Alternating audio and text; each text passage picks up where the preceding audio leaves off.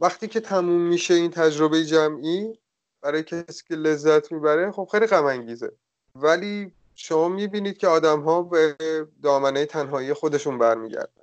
و این واقعا و بالفعل اتفاق میفته در برابرش. چراغ خاموش میشه و هر کسی میره سراغ جانماز خودش. دامنه مقدسی که برای خودش داره.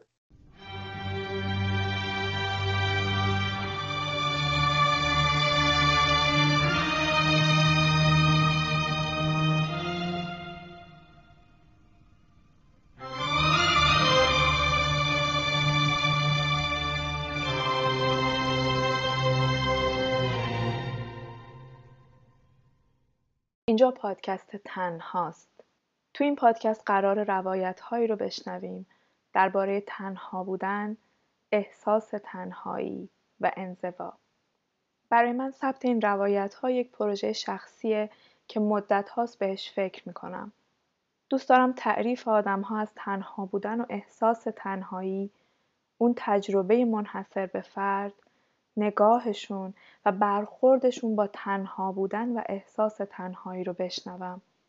تنها بودن و تنهایی برای من دو تا مفهوم متفاوته. تو می‌تونی تنها باشی اما احساس تنهایی نکنی یا بالعکس.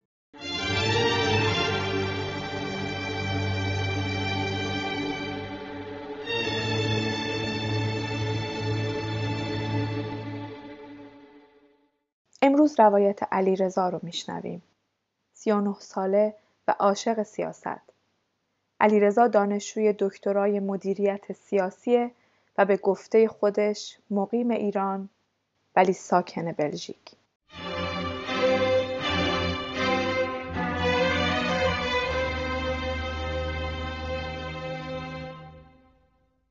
قبل از اینکه ما این بحث رو شروع کنیم شما به من یادآوری کردین که امشب شب قدره. به من بگین که شب قدر معمولا برای شما چطور میگذره؟ برای من شب قدر یک مجموعی است از یه سری رفتارهایی که یه سری آدابی که بخشش توی مفاتی هست که سالیان سال حالا انجام میدم. یه سری از کارهایی مثلش که خب خود به خود توی روند زندگی آدم فکر می‌کنه براش جالبه اونا رو انجام میده و طبیعتا به بیداری میگذره و معمولا هم تنها و این تنها انجام دادنش دلیلش چیه؟ برای من شب قدر یکی از مهمترین شب ها و موقعیت های ایمانیه و این چیزیست که به رابطه هر کسی با چیزی که ما اسمشون داریم خدا بستگی داره. و من این رابطه رو رابطه فردی می‌دونم.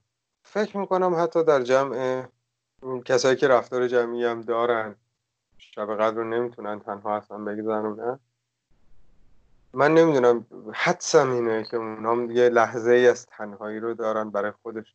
و این به نظر من این شب نماد تنهاییه شب تنهاییه بنده و خداش.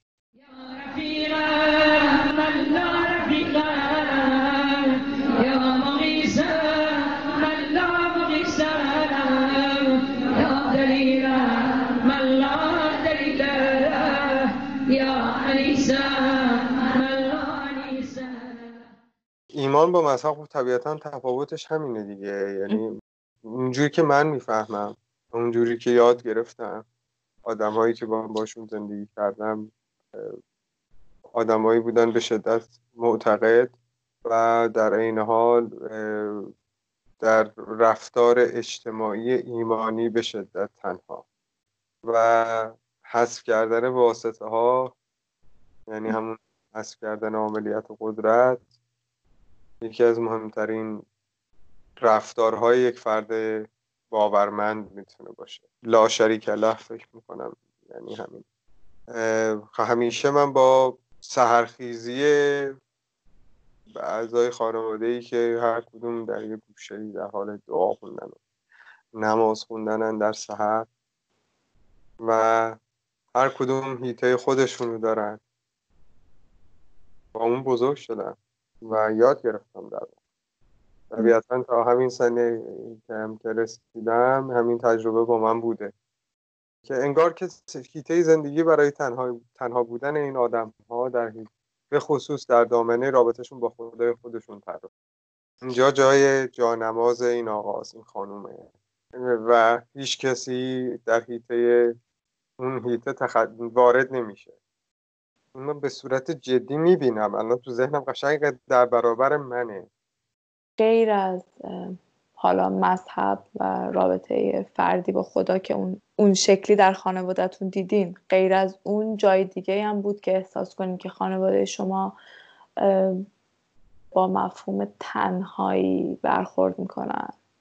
بله خب توی این هیته میشه گفتش که خب تجربه انزوای سیاسی که برای پدر من پیش اومد من موقعی که 8 9 سالم بود. یه تجربه بود از تجربه که باعث شد خانواده ما یه دوره ای از تنها شدن رو تجربه بکنه. و شاید هم اینجا هستش که مثلا در اون دوره به خصوص خب خاطره این که کم می‌شد کسی یادی بکنه. بودن کسایی که مثلا سراغ بگیرن ولی خب به کسی زیاد سراغی نمی‌گیره. و در این حال اون توانایی در بزرگترهای خانم برادر بزرگتر من در مادر من وجود داشت که نگذاشت مثلا من سختی بکشم. ولی خب تنهایی رو می‌شد حس کرد. و بخش مهمی از این تجربه با اون عدم قطعیته. شما یک باره همه چیز زیر رو میشه در زندگی آدم ها و خب در اون سن سال حداقل تجربه شخصی من این بود که این تجربه این تغییر تحول ناگهانی که در خانواده پیش اومد خانواده ما در واقع این تجربه بی و فکر می‌کنم تو زندگی حدس من اینه تصورم از زندگی همینه که همه این تجربه ها رو دارن و بخشی از بزرگ شدن و بلوغ درک این بیثباتی و عدم دوام. یکم درباره این تجربه شخصی از بیثباتی و عدم دوام صحبت کنیم که در هشت نه سالگی اتفاق افتاد. مثل بقیه شاید. و بعد مثلا خب برای دوره ای مثلا خب پدر من کنار ما نبود. و در این حالم این دوره بود که خیلی الان در این دوره زندگی چل ساله آدمی زاد خیلی رد پاش باقی میمونه. من به واسطه همون چیزی که از قبل وجود داشت همون تجربه آدم هایی که در این اینکه اصلا نمیشه بهشون انضباط طلب گفت ولی یک هیته از رفتار فردی و شخصی داشتن. این حالت تقویت شد. و باید بعدی از زندگی منم همیشه این تجربه این تنهایی اقوام بزرگترهای من بوده که یه بعدش رو عرض کردم میشه در رفتار ایمانیشون دید. ولی واقعی هستش که میاد و اون عدم قطعیت رو می‌ذاره کنارمون بنابراین شما به سختی می‌تونید در اون سن مثلا 8 سالگی دوست پیدا بکنید. با می‌تونید پیدا کنید. دوست می‌تونید پیدا بکنید. حس این نگرانی نسبت به عدم دوام مسائل رو با آدم تزریق می‌کنه. و خب پله پله هر اتفاقی که میفته این رو تقویت می‌کنه. شاید بشه اسمشو گذاشت بلوغ در دوره مثلا کودکی. شاید زودتر از خیلی ها مثلا با آدم نشون داده بشه که خیلی از مسائل دوام نمیاد. و شاید ابزار دیگه وجود داره برای آدم ها که پس این مسائل بر بیان در خانواده ما فکر می‌کنم باور و ایمان بوده که کمک کرده اون کسایی که در اون دور بزرگترهای حکم بزرگترهای من داشتن بتونن از پس اون بر بیان.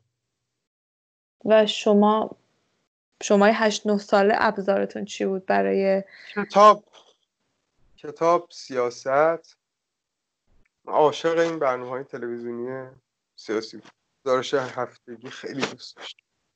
کتابم که خب ما باش بزرگ شدم با به خصوص رمان و حضور پدر من هر چقدر که دوباره پررنگ تر شد توی زندگی من این تنوع فرهنگی هم گسترش بیشتری پیدا کرد. یک رویه تکمنشع بودن روند زندگی رو بر نمیتابید. و به شدت علاقمند موسیقی بود. از پدیده های جدید هرگز فرار نمی‌کرد. و شجاعت در روبرو شدن با پدیده های تازه در او بسیار بیشتر بود تا من. و به خاطر همینم بود که تا یه حدی من این ثباتی که اگر وجود داشته باور به اینکه من سبک زندگی که دارم درسته بدون اینکه خودم فریب بدم. تا حد زیاد اطمینان به نفسم رو مادرم گرفتم ولی از پدرم این رو گرفتم که از پدیده جدیدی نترسم. به اون خوبی نتونستم و این خودشی که از عواملی که می‌تونه این تنهایی رو که با اون بیثباتی گره خورده اون رو تعدیل بکنه. بخاطر همینم بود که برای ادامه تحصیل رفتن بریتانیا. این تازه بودن و اینها شوکه نکرد من رو تا یه حد زیادی. طبیعتا تفاوت ها شوکه کننده ولی اون احساس ترس رو نداشتم.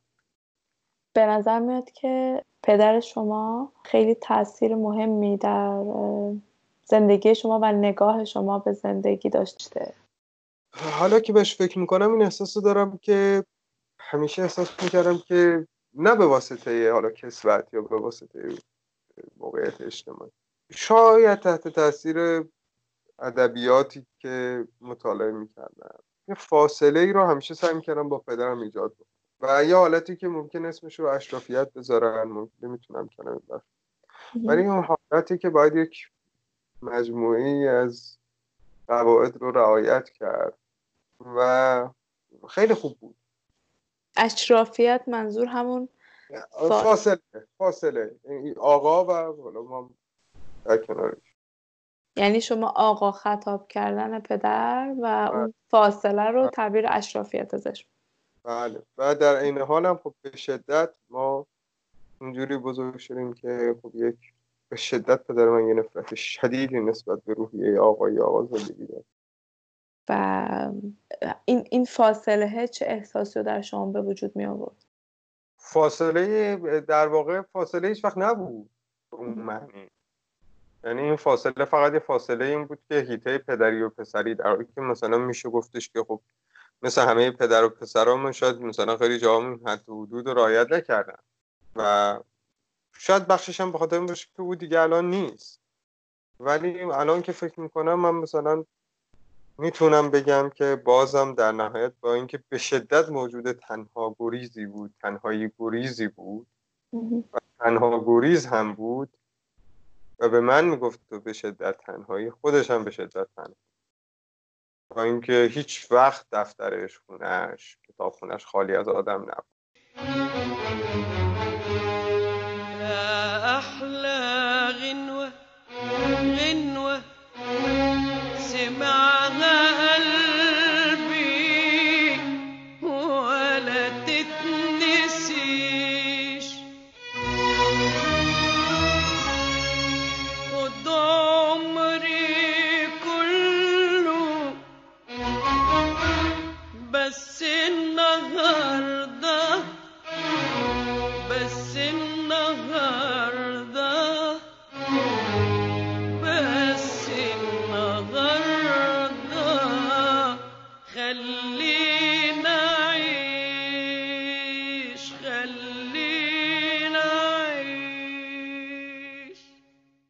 توی صحبتتون گفتین که پدر خیلی راضی نبودن که شما آدم تنهایی هستید.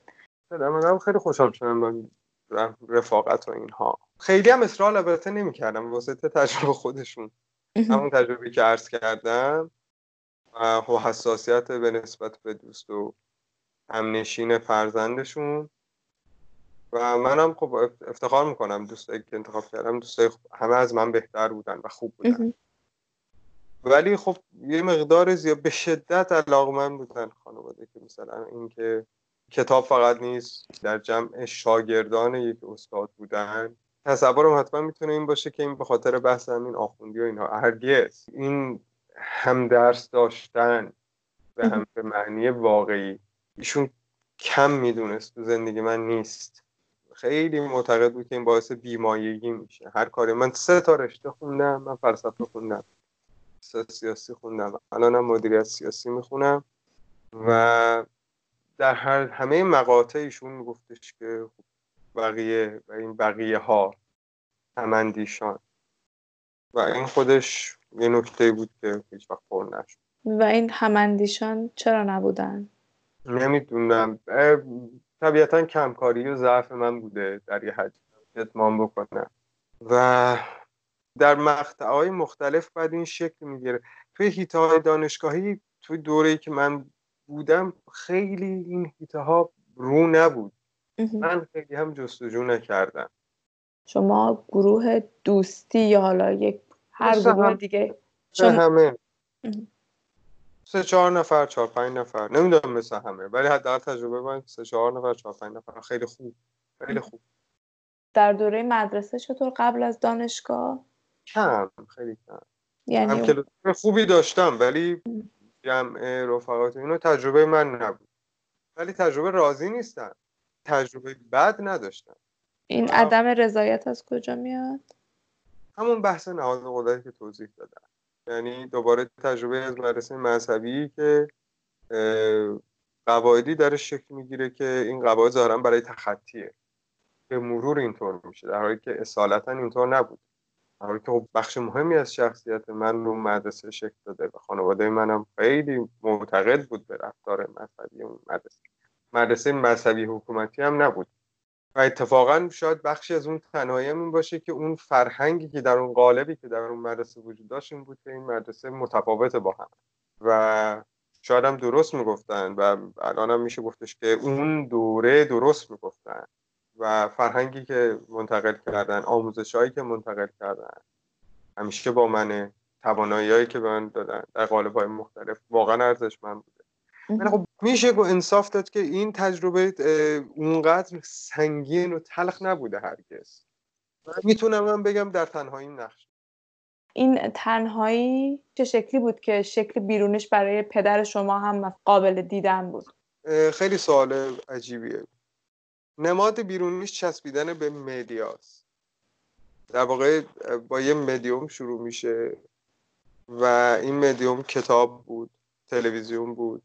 بعد هم که خب کامپیوتر وارد زندگی شد یه سبک خاصی از بازی های کامپیوتری و این دیگه ادامه پیدا کرد.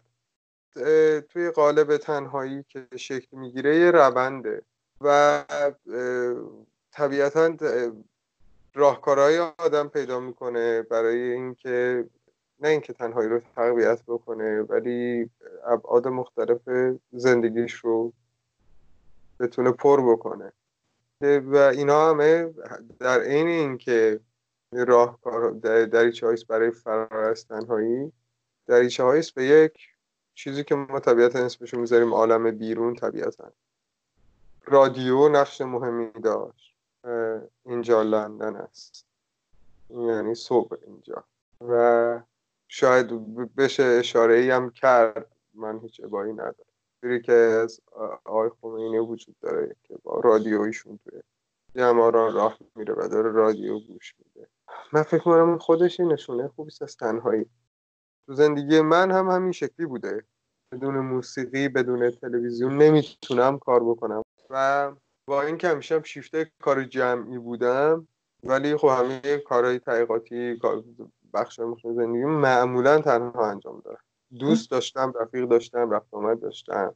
ولی بخش بخش مهمی از زندگیم نبود. رادیو تلویزیون موسیقی همیشه بوده کنارتون. آیا این برای پر کردن اون تنهایی بوده؟ شاید شاید. شاید. شاید برای اینکه اگر که دیگه سکوت مطلق باشه دیگه نشه ادامه داد. و خب به خاطر همین هستش که همیشه اون علاقه به سیاست که از بچگی وجود داشت بعدا دیگه در علاقه به شبکه های خبری و تلویزیون و ماهواره یعنی سی و حد اکثر یه چند تا شوی تلویزیونی که می‌تونم بگم در یه هیته زندگی من من, من رو نجات داد واقعا. شاید جالبم باشه. فرندز رو خیلی دوست داشت شاید اون میشه دامنه باشه از این که شاید دنبال همچون چیزی تو زندگی خودم بودم در این مقطعی از زندگی. میشه اینو گفت. شاید. ولی اینها چیزاییه که پر می‌کرده اون دامنه رو. ولی خب همیشه این دامنه وجود داره. 6 ساعت 7 ساعت کار بدون تلویزیون غیر ممکنه بدون موسیقی غیر ممکنه. من نصف نوشته همون مدیون خانم هایده است. بدون اون نمی‌تونست. نصف بقیهش هم مدیون حتما وال استریت موجی این سکوت مطلقی که گفتین اگه باشه چه حسی دارین توش؟ حس خاصی ندارم چون هیچ وقت اینطور نمیگذره. یعنی هیچ وقت به اونجا نمی‌کشی که سکوت مطلق باشه. سخته. راجب سریال فرند صحبت کردین سریال دوستان که داستانش که یک گروه دوستی هن که تمام وقتشون رو با هم میگذرونن و یک رابطه خیلی نزدیکی با هم دیگه دارن آیا شما زندگی ایدئال براتون یک زندگی شبیه داستان فرندز بود؟ تا حد زیادی می‌تونم اشاره بکنم به مقطع که تجربیات هر کدوم از اون شیش نفر در اون سریال محدود به تجربه خارج از اون شیش نفره. و اگه کسی سریال دنبال کرده باشه شخصیت اونها در تجربیات هر کدوم از اونها به طور خاص شکل می‌گیره. و به خاطر هم اینم هستش که شما دیگه وقتی که این دامنه دامنه خیلی گسترده تری میشه حداقل برای من تجربه خوبی پیدا نمی‌کنه اون سریال. این برای من نقطه منفی میشه. و همین که فیبی مثلا خارج از اون جمع ازدواج می‌کنه برای من خیلی خوشایند نبود. چرا؟ به خاطر اینکه اعتماد نمی کردیم به آدم هایی که خارج اون جمع بودن. تا حد زیادی تا حد زیادی. و جالب اینه که حالا این به روندم تو خود اون بازیگرا شکل گرفته بوده ظاهرا. که بازیگرای مهمان اون سریال میگن میگن که ما اصلا در اون جمع غریبه بود و این خود به خود منعکس میشه دیگه توی سریال. این این این برداشت منه. این چیزی که من دریافتم.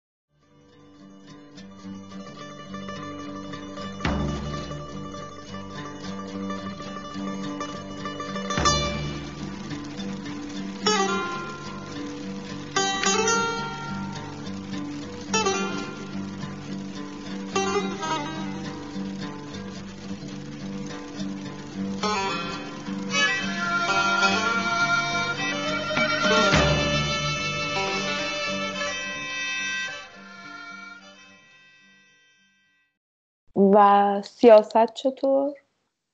سیاست علاقه بودی که بچگی در من شکل گرفته و برای من همیشه و خب طبیعتا با توجه به تحول بزرگ شدن آدم از دوره کودکی تا نوجوانی مطالعات آدم تحصیل آدم. درک آدم تغییر می‌کنه فهم آدم نسبت به اطرافش تغییر می‌کنه. هر کسی هم به شکل خودش به حد خودش به قدر خوده ولی خب بزرگترین درسی که گرفتم بی, بی ثباتیه و به شدت تقویت کرد. چی رو تقویت کرد؟ حس عدم اطمینان رو. که منجر به احساس تنهایی هم شد. طبیعتا. این در سیاست چه شکلی خودش رو نشون میده؟ چون سیاست خیلی لزوما شاید تجربه فردی نباشه. خیلی مشکل زاست. و این خودش یکی از نقاطی است که تنهایی میاد و مخرب میشه.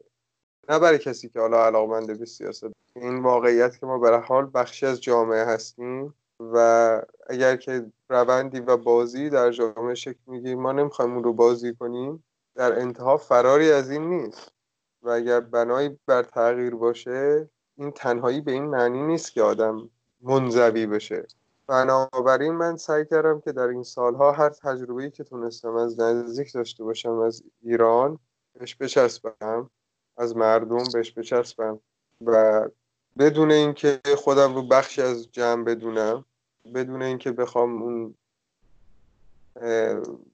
ادای مانند دیگران بودن در بیارم تجربه کنم مسیری که اونا راه میرن رو راه برم زندگی که اونا می‌کنن. و این درس هم که از خانواده هم گرفتم که در این تنها بودن هرگز رابطهشون رو با جامعه قد نکردن. به حال در یه دامنه این تجربه تجربه هستش که یه شباهت هایی با هم داره.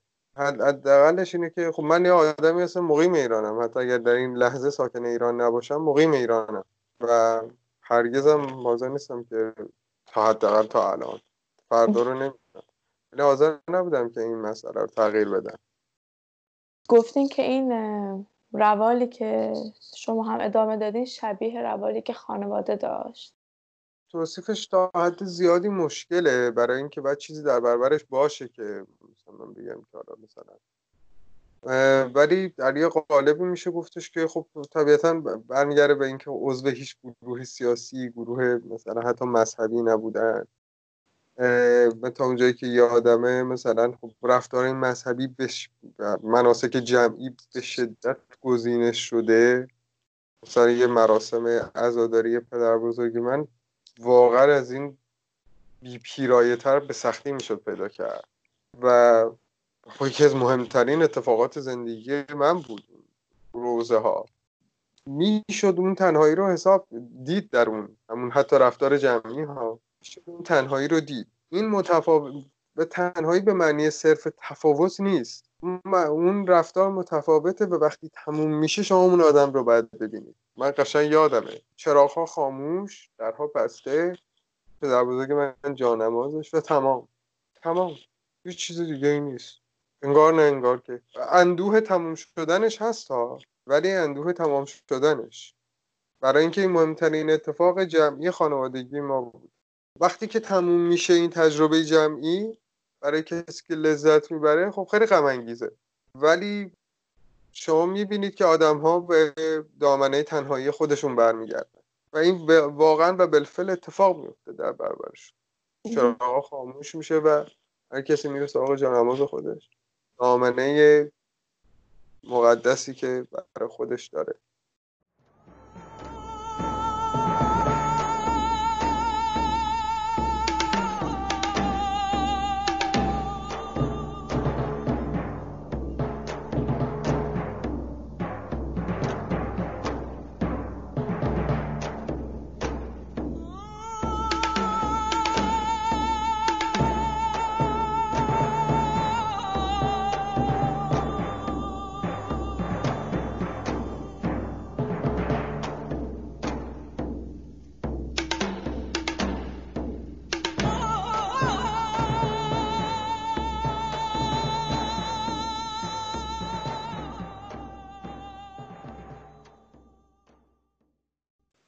توی صحبت همون چند تا تصویر به من دادین. تصویر پدر و پدر بزرگ خیلی توش پررنگ بود. بقیه اعضای خانواده چطور؟ ما سه تا برادریم یه خواهر. و من بخش مهمی از زندگیم کنار برادر برادر به ویژه برادر بزرگترم سپری شده قدر فهم من از زندگی برادران و پیش برادر بزرگترم هم همین شکله. یعنی یه گزینش خاصی از دوستان زندگی که در خانوادهش خلاصه شده و به جز یک یک میز و یک صندلی و یک گوشه جانماز و اینا. چیز دیگه اینا و خیلی هم خوبه. اصلا به معنی انزبا نیست خواهرم تقریبا به همین شکل با این حد زیادی عبارت اجتماعی رو نمیشه گفت ولی دامنه دوستان شاید از من بیشتر باشه. بحث خب مادر و خاله من هم بحثی است که مادرم و خاله و اینها بحث خیلی شخصی. و طبیعتا اونها شاید خیلی بیشتر خیلی بیشتر نماد این تنهایی بوده باشند هیته های مقدس زندگی که دارن. که هیچ کس رو راه نمیدن. من از اونا یاد گرفتم. در همین حدم می‌تونم بگم. بیشترم شاید یعنی اصلا دوست ندارم صحبت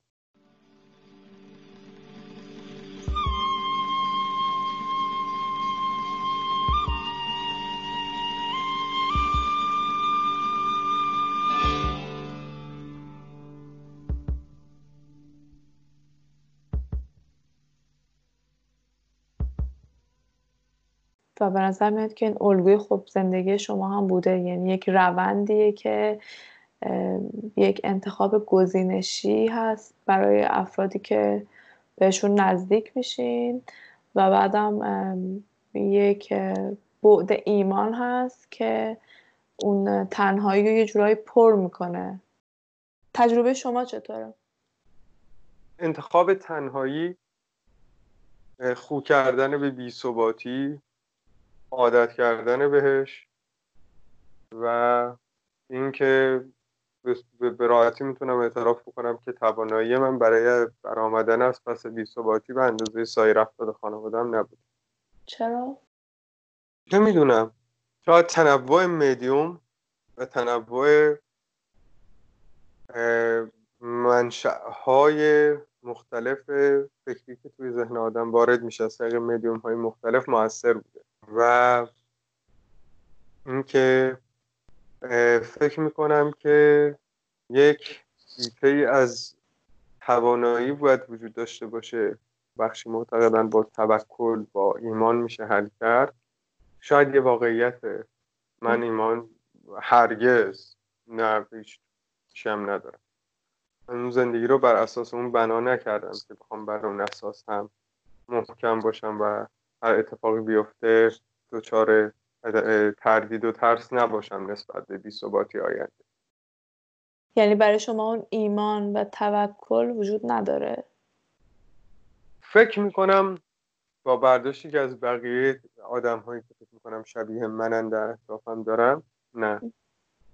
من اون رو ندارم و تعارفی هم نداره که بگم ندارم. و این شما رو آدم تنها تری می‌کنه نسبت به مثلا افراد خانوادهتون که آدم های مؤمنتر و متوکل تری فکر می‌کنم. من تواناییم برای اینکه از پس این عدم اعتماد نسبت به آینده بر بیام خیلی کمتر بوده. و خیلی میشه خلاصه کرد در ترس خیلی میشه خلاصه کرد در خیلی عبارات. ولی ترس نیست فقط. این عدم اطمینان نسبت به گام های بعدیه. و خب چون شما مطمئن میشید که چیزی در تهش نیست. خیلی تنهاتر و تنها. و من می‌تونم اینو در مورد دیگه اطرافیانم هم توضیح بدم. کسانی هستن که خیلی منزوی و آدمایی هستن که خانواده خیلی خیلی خیلی خیلی تنهایی. تنها و تنها تر و تنها تر میشن. و این روند به شدت افزایش پیدا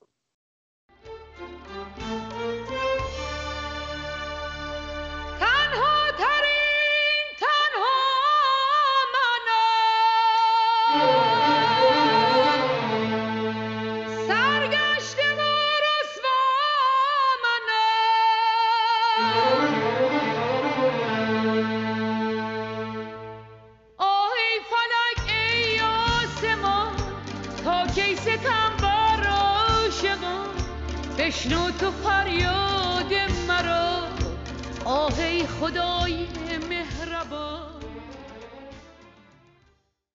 و تجربه های شما چی بوده؟ حالا اگه بخواین چند تا از اون نقطه اطفا رو بگین که این احساس بی ثباتی و تنهایی بیشتر شده.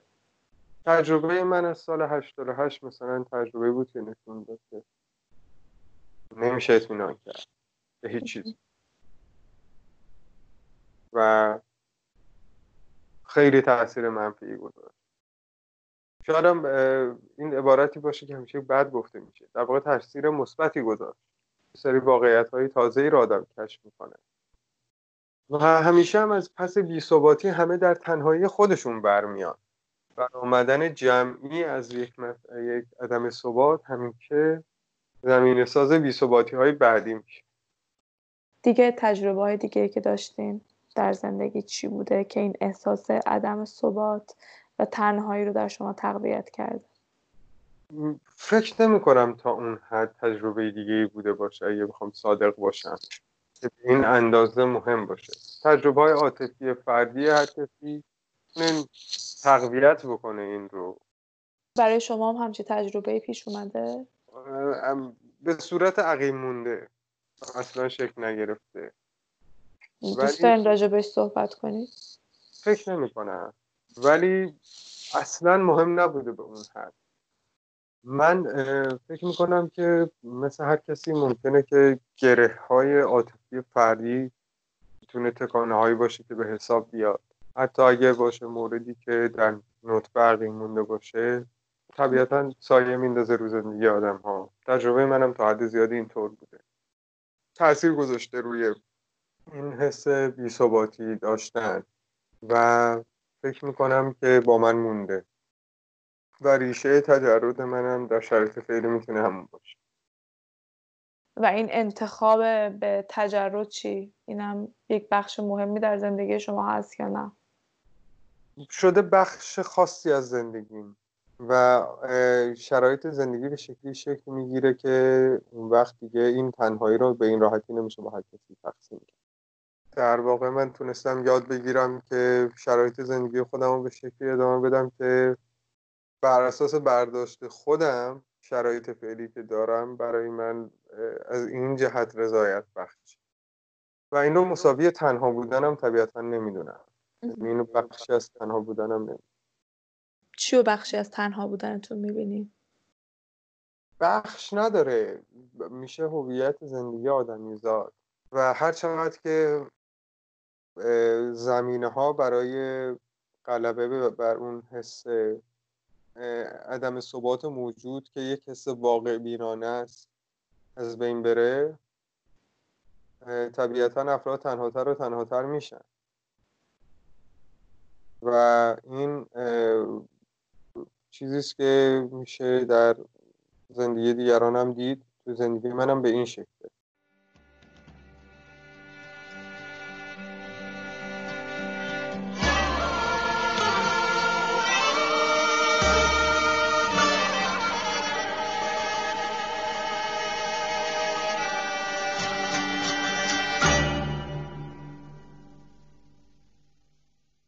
شما الان ایران زندگی نمی کنین نه بلژیک زندگی و چند ساله که شما ایران نیستین؟ من عملا ایران هستم. من هیچ وقت ایران ترک نکردم. به اون معنی سالی چندین ماه ایران زندگی کردم. سال 88 رفتم بریتانیا درس بخونم. همون اولین تعطیلات همون سمستر اول برگشتم ایران. برای و شده سالی شیش ماه چهار ماه پنج ماه ایران زندگی کردم. و رابطه زندگی من بوده در این سال. من خودم مقیم ایران می‌دونم رسمی که تو زندگی. و حالا در این دوره ای که بخشیش رو خارج از ایران زندگی کردین آیا احساستون نسبت به اون احساسی که در ایران داشتین اون بیاعتمادی بیثباتی زندگی که یک جور انزوای خودخواسته توش بود و یک جور گزینشی وارد جمع های مختلف می شدین چه شما چه خانواده؟ آیا این تجربه هم مشابه بوده خارج از ایران؟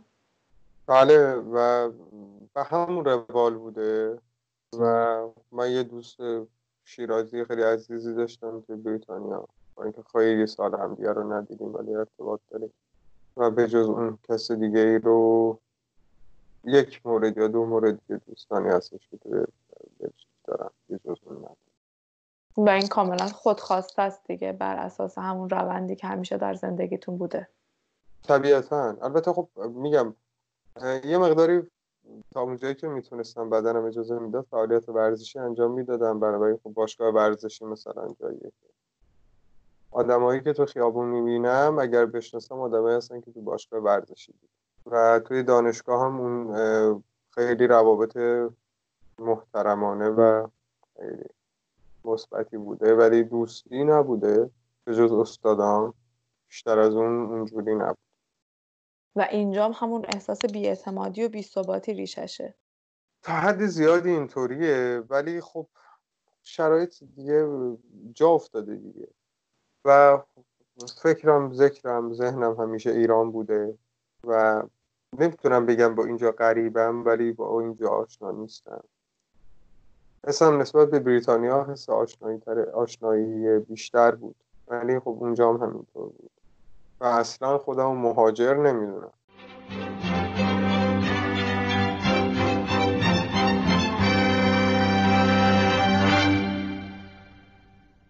حس من از حرفاتون و تجربه زندگی در ایران حالا از بچگی تا بعد این بود که اونجا هم حس تعلق به جامعه جدای جامعه محدود اطراف خودتون که خیلی گزینشی و انتخاب شده بود نداشتین. و اینجا جنسش چه فرقی می‌کنه که شما دامنه تنهایی محکمتری اونجا دارم. زمینه بیثباتی بیشتر اینجا. زمینش ها نه خودش. و محکمتر تنهایی در ایران. یعنی چی محکمتره؟ راحتتر میشه تنها بود. روتین زندگی آدم می‌تونه حفظ بشه. ما خیلی برای بنای یک دامنه ای از تنهایی دست و پا زدن زیادی لازم ندارید در یه سنی که می‌رسه شما دیگه نمی‌تونید. اینطور هم نیستش که من از فرهنگ خودم کشور خودم مردم خودم متنفر باشم خاطر همین همیشه اون حس علاقه و وابستگی به کشورم به فرهنگم به مملکتم. با هیچ چیزی عوض نمی‌کنم.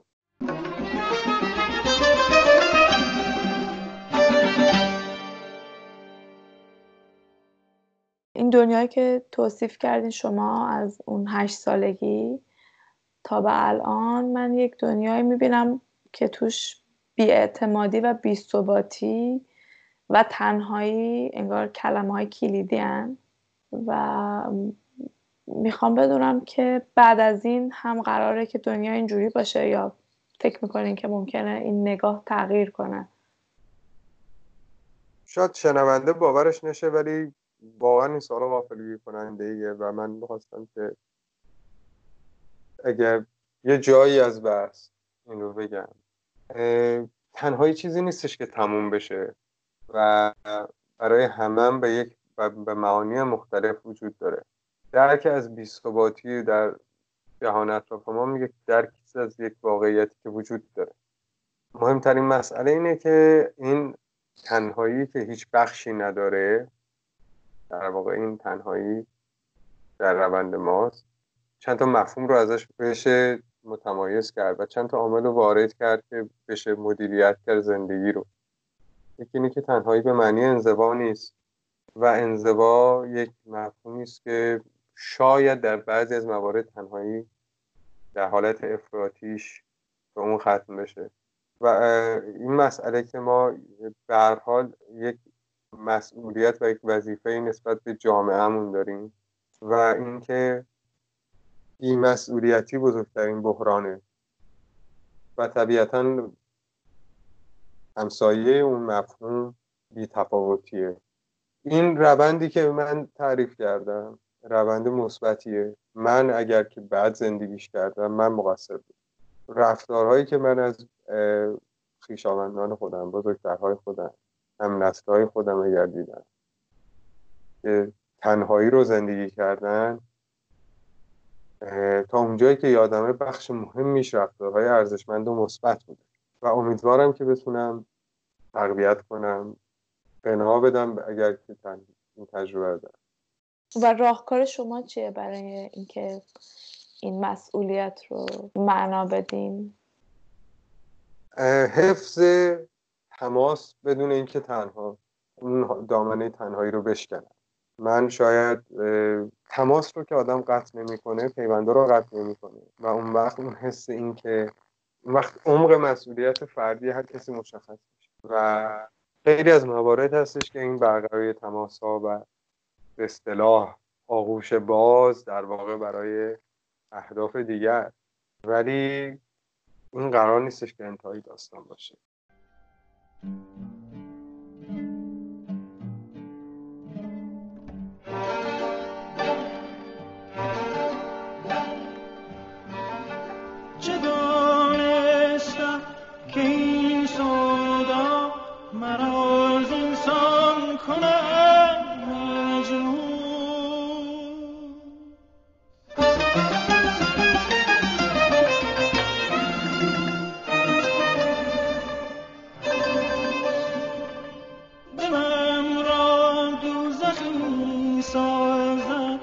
ششمین